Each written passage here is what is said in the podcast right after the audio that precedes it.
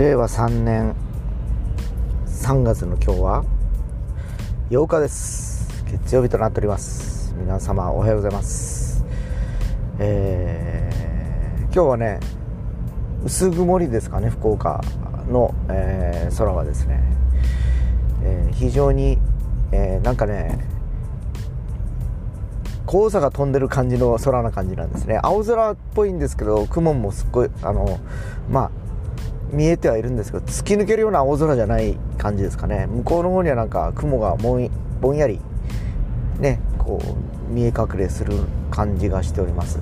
今日はスカッと晴れるのかどうかちょっと確認してなかったんですけど、朝の気温自体はですね、ちょっと若干肌寒い感じがしましたね。週が変わって月曜日ということで、月曜日の朝の通勤ラジオってことなんですけど、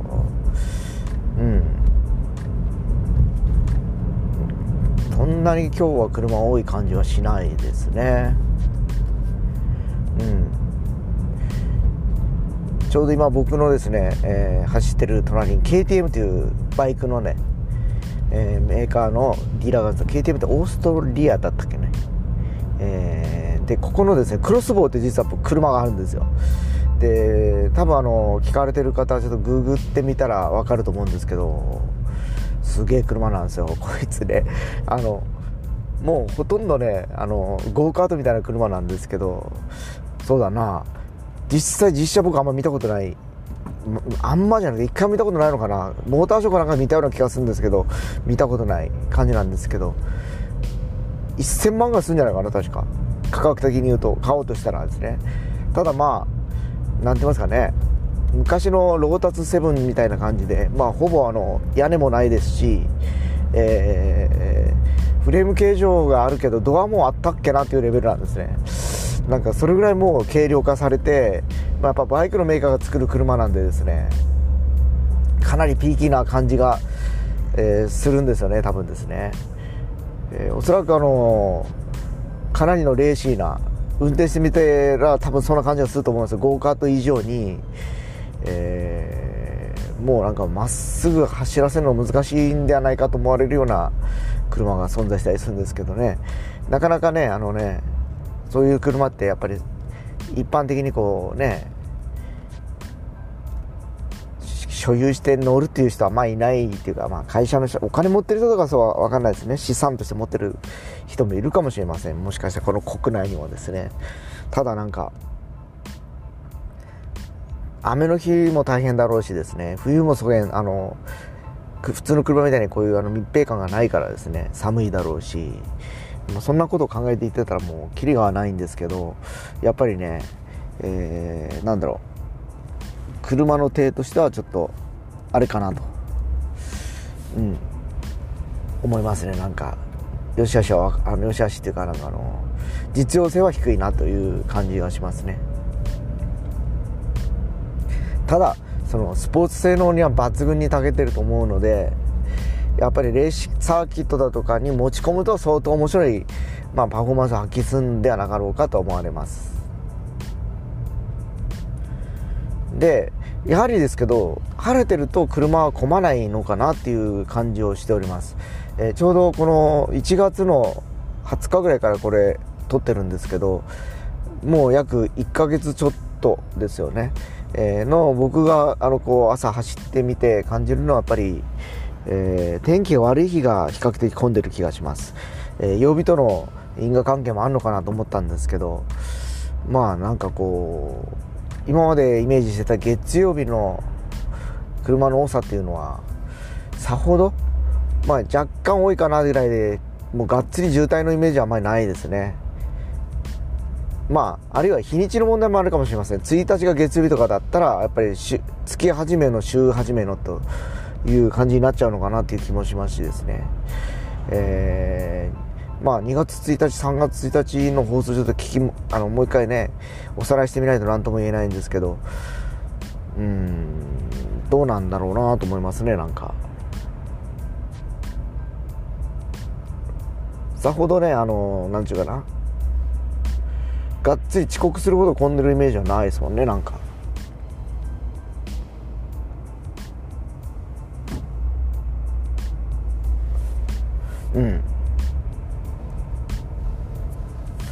ただ今ここに来て平均速度7キロとかにまで落ちてきたんで、もしかしたらぼちぼち月曜日の洗礼を食らい始めたかなっていう気もします。で今ねカーナビでどれぐらいかかるかなっていうふうにちょっと調べているんですけど、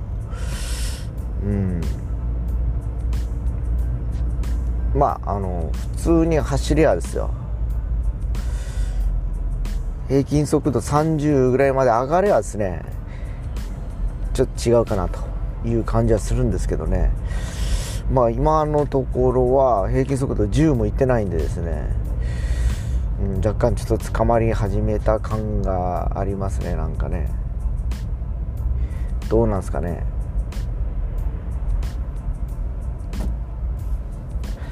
一応ね到着時間は7時半とか書いてあるけど、そんなわけないや。今何時？着くわけない。 8.1 キロもこれから先あるのに、多分逆に、今40分ぐらいじゃなかろうかと思います。この後の多分イメージはね、今家を出て約10分15分ぐらい経ってると思うんでですね、そういうとこではないでしょうか。これもしかしたら高速乗った時の計測値かもしれないですね。7時37分、今が29分なんで、まあそんなもんでしょうね。都市高速乗って行きゃそれぐらいで着くんでしょうけど、まあ都市高速もですね、これまた考えものなんですよね。途中で事故が起こったりだとか大渋滞にはまると降りれないじゃないですか。だから逃げ道がなくなるんで、もう袋小路で、その渋滞が解消されるまで、ずっとその中に閉じ込められる感じになっちゃうんでですね、まあ一般道がいいのか都市高速がいいのかっていうのは何とも言えないですね。それ考えるとですね、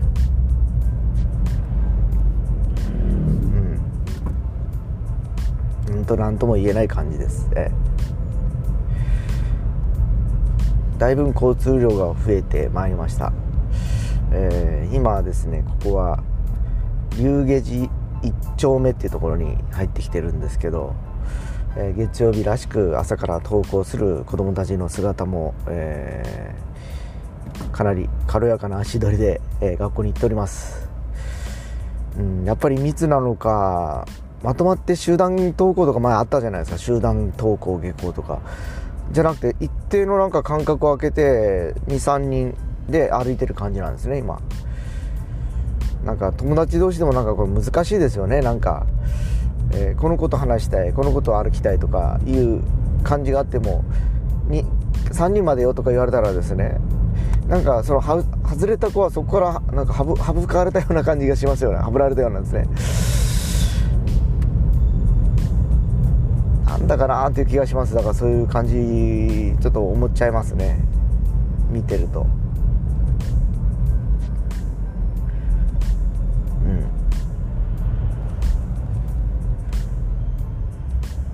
まあでも今月はね卒業式とかある、もうすでに終わったとこもあるのかな。高校とか中学とか終わってんのかな、ほとんど。ってことはもう間もなく春休みですかね。あと何日か行けば。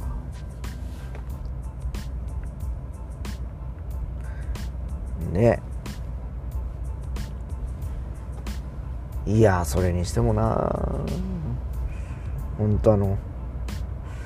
何度も言うようですけど、本当去年から価値基準変わってきたからですね、もう常識という基準ですから、何が常識ね。4月は入学式、1月1日は元旦とかね、まあ一応何ですかね、暦のそういう行事っていうのはあるんでしょうけど、まあそのなんていうか、さっき言った4月1日から、まあ、新年度で変わるとして入社式は1日とかね、今までやってたと思うんですけど、それすらも実際ねこの後どうなるのかなという感じがしてますね。やっぱりね一気にクリアになりました。前がクリアラップで思い出したけど、F1 今年ちゃんと開催されるんでしょうかね。スタート3月大体10日ぐらいなんですけど、本来で言えば来週ぐらいからスタートするはずなんですけど、噂を聞かないですよね。新車がだんだんシェイクダウンされてるのはニュースで上がっていくんですけど、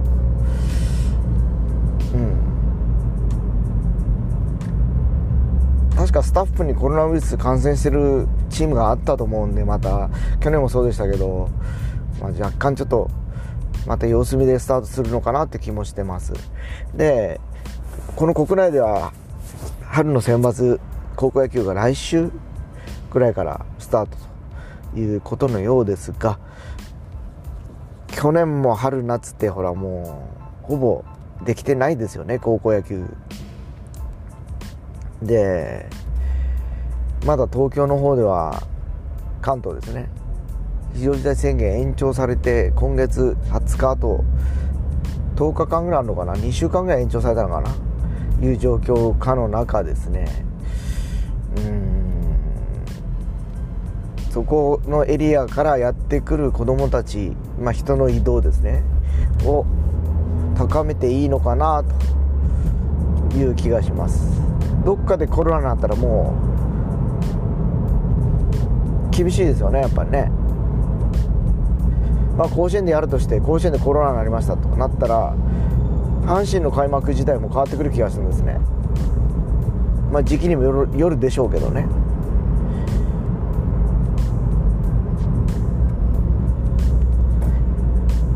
いかがな感じでしょうね、そこはですね。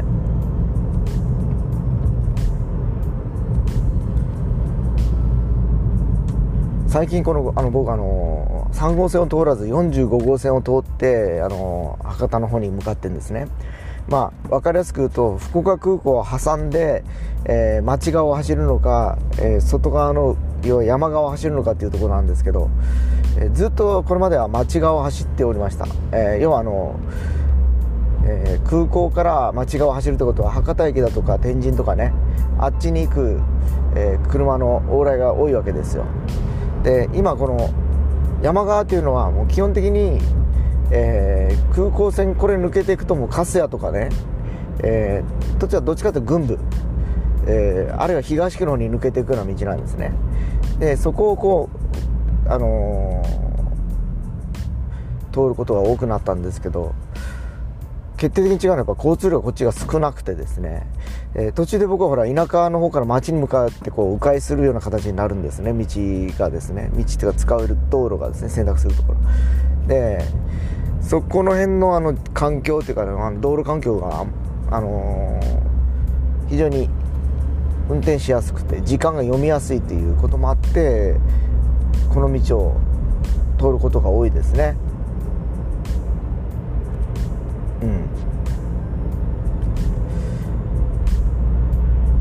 昔本当毎回ここを通るためにやっぱり朝から出張に行ってたことを思い出せますね。やっぱり10年ぐらい前、今2021年なんで2011年ぐらいですか、2011年ぐらいかな。本当出版の世界に入って17年ぐらいいたのかな。先だって娘からも言われてですね、出版社に行きたいねとか言い出しよったからですね、すかさず間髪で嫁がですね、出版社にいたけん焦げ納豆でお父様っていう話言われて焦げ納豆のがようわからんですけどね、ちゃんとしようとしてないみたいなイメージがやっぱりあったりするんでしょうかね。ただ僕がいろいろ今お手伝いに行ってる、今から行くところもそうですし、昨日も別のところにお手伝い行ってたんですけど、みんなやっぱ50歳を境に考えてますね、いろいろとですね。聞いてきます、僕にですね、どうですかって。ちゃんと社員っていうかね、きちっと会社員として属してなくてもう4年ぐらいやってるわけですよ、僕はですね。それでもなんとか回ってるわけですね。で、ガチガチのフリーランスっていうわけでもなくてですね、やっぱりどうしても音楽関係のフリーランスで生徒さんありきなんでですね、特に音楽教室とかは生徒が来ないと進まないわけですよ。で、過去にこの間4年間の間、今3例区の生徒さんが十数名いますけど、これまでは正直5、6名かな、レギュラーでいたの。5、6名、もっといたかな、10名弱ぐらいいたと思いますね。で、普通に考えてみてですね、10名としましょう。で、5年で計算した時、1年間2人ですよね。月謝で1万円もらったとしてもですよ、いくら飛べます？2人だったら2万円ですよね。年収換算でいくとね、もうお分かりの通りですよね。24万ぐらいですよ。それだけで稼げる金額というのはですね。で、その他いろいろ、音楽のイベントとかでお手伝いする時でも、まあ、若干、お金もらったりするんですけど、まあ、それ足してもね、どうでしょうかね、30万いかないんじゃないかな。すごいですよね、年収30万ってですね、音楽だけでですね。おそらくいろいろとこう多岐に活躍してですね、家で制作物をやったりしていくとですね、ガチガチやっていくと、桁が違ってくると思うんですね、多分。だからまあ、それだけじゃやっぱ30万じゃ生活できないっていうのもあって、いろいろとこう友人のお店を手伝ったりしたりだとか、今いくつかお声が上がったところに行ってですね、ピンポイントに収入をこう得ているという感じなんですね。で、メリットはですね、こっちの時間で何でもこう組み立てられるわけですよ。この日は行けないって言ったらスケジュールをなしと、行けるって言ったら回るという感じでね。会社員だったら月曜から毎回普通金曜までがっつり行かなきゃいけないという、まあ、ある種縛りがありますよね。その分、要は社会保険だとか、厚生年金というきっちり会社の方で負担してくれるという環境にはなるんですけど、もう個人だと自分でやらなきゃいけないんで、要するにね、国民年金ですしね、健康保険も入らなきゃいけないですし、これがもう結構高いんですよ。ぼちぼちの金額します、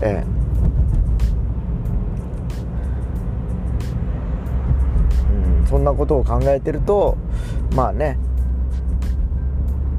どれがよろしいっていうのは難しいですけどね、選択肢として。ただノンストレスです、組織にいたらどうしても、役割があるからですね、ポストがあって、その役割に準じてやっぱり給料とかが決まってるわけだからですね、ミッションがあるわけですね。会社が求めるミッションというのはですね、君はこういうポジションだからこういうことをやってほしいというオーダーが来るわけですよ。で、まあ、それに向かって、仕事を組み立てていくという感じなんでしょうけど、まあ、なんちゅうかな、基本的にはですね、自発的にこう動いて仕事をしていくという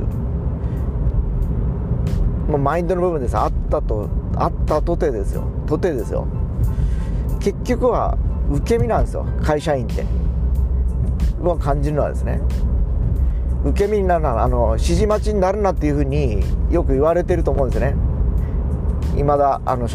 社員やられてる方ですね。でも基本指示待ちで動いてるんですね。よく考えると、会社の方針がそれが指示なんですよ。こうしてああしてっていうのがですね。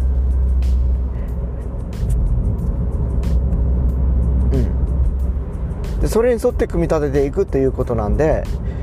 決まったフィールドの中で、仕事をやっていかなきゃいけないという感じなんでですね、なんかこう、そうですね、いろんなこう新しいことにチャレンジしたいなと思ったとしてもですね、なかなかそうもいかないというね、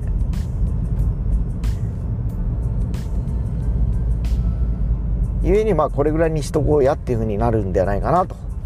思います。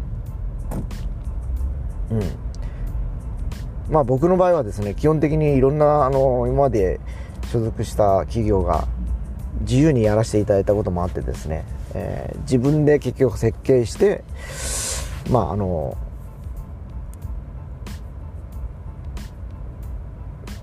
一定のその成果をこう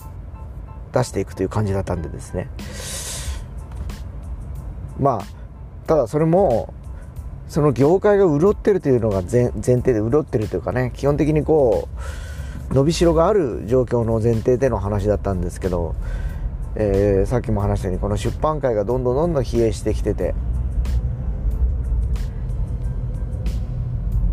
もし今出版社に行ったら、多分僕はその当時からその本を売るのが商売だったんですけど、本がそもそも売れなくなりましたと。じゃあ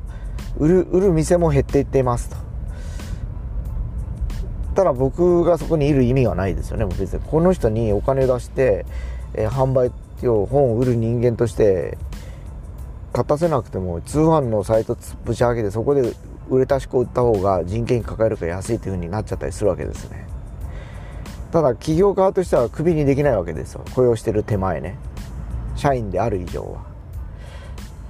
じゃあどうするかっつったら、何かさせないとねいけないじゃないですか、会社としてはですね。金を払う以上、ギャラを払う以上はこの人に別の役割をさせなきゃいけないと。で大手で言うと、じゃあ現場に行ってもらおうかとか、要は人手不足のセクションに行ってもらおうかとかいう風になってくるわけですね。でただ専門職はもともとそこに所属してないとできないということだと思うんで、特に僕がやってたのはやっぱ少し専門性が高い職種だったんでですね、普通のやっぱりこう物売りと違う、出版物の物売りってちょっと違うんですね。決定的に違うっていうのはやっぱり委託販売なんで、物を売るというよりも預けるんですね、各問屋だったりだとか小売店にですね。で預けたら一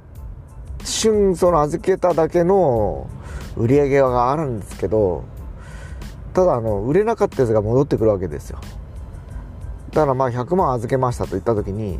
80万戻ってきたら20万しか売り上げが取れないということなんですよね。で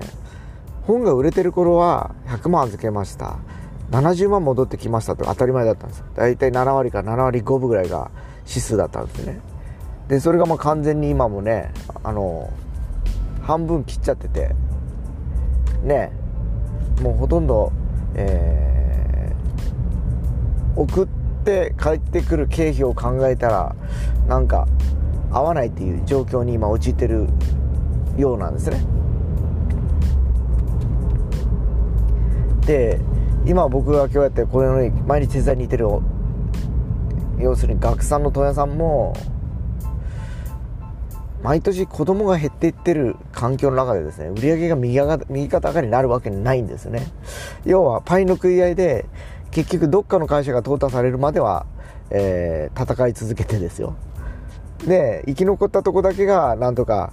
売り上げ維持という環境ではあるんですが、それも多分先々ね、子供の数が減ってますと、とした場合にどうやって、数字を積み上げていくのかという今状況だと思うんですね。特に教科書もそうなんですけども、デジタル化が今進み始めておりましてですね、福岡市でも、もう中学生かなまでは、市がちゃんと予算組んでですね iPad だっけな、デジタルのタブレットを配布しているという、環境も整備されていってます。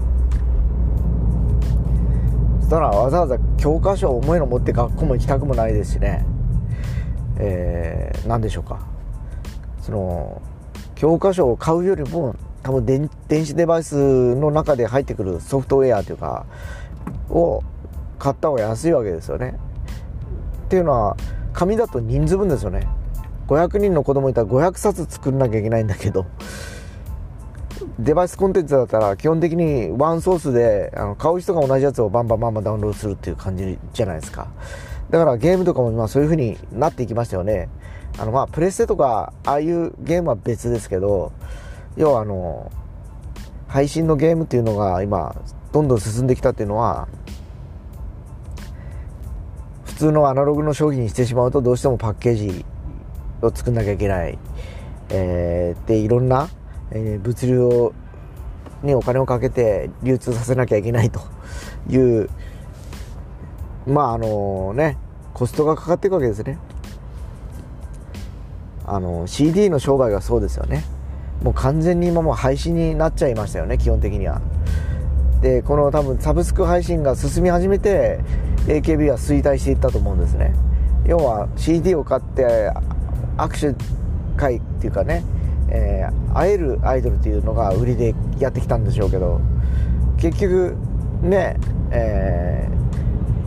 みんなはですね、その握手をしたいがために CD を買うっていうのが戦略値だったんですけど、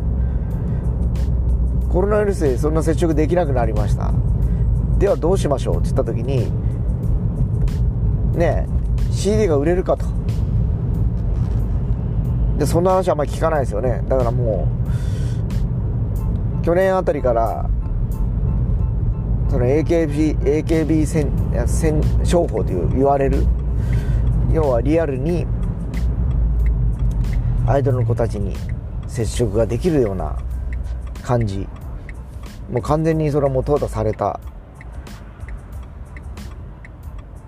ね今状況だと思うんですよね。じゃあ次は何をするのかなっていうところがちょっと僕も興味深いんですけど、基本的にはね、芸能っていうのはやっぱりこう人に見てもらって喜んでもらうっていう部分だったり、聞いてもらって喜んでもらうとかいう、いわばアーティストの枠組みに位置すると思うんですよ。でははたまた彼女たちがどうなのかって言った時にっていう感じですかね、個人的にはですね。